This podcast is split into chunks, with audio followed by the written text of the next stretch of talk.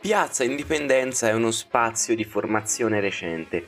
Anticamente qui sorgeva la chiesa di San Pellegrino, menzionata sin dal secolo XI e abbattuta completamente all'inizio dell'Ottocento, dopo che il titolo parrocchiale era stato soppresso nel 1783.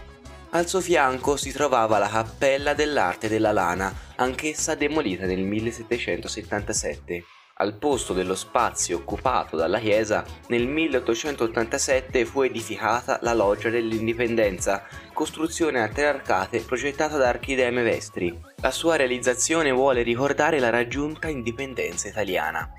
Precedentemente la piazza era detta del grano per gli scambi di granaglie che vi si facevano. Piazza di San Pellegrino, dal nome della chiesa che vi sorgeva, e Piazza dell'Arte della Lana.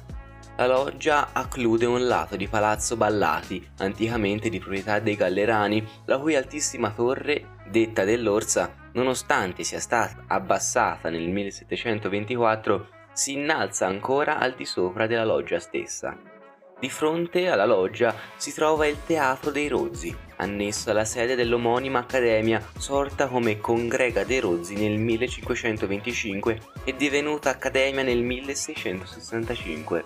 L'Accademia dei Rozzi comprendeva artigiani che proponevano elegie o commedie rusticane che poi andavano a recitare durante il periodo di carnevale.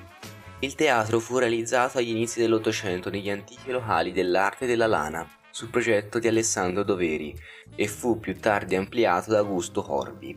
Ha una capienza di 499 posti, tre ordini di palchi e una balconata aperta e tutt'oggi è uno dei grandi teatri di Siena insieme a quello rinnovati.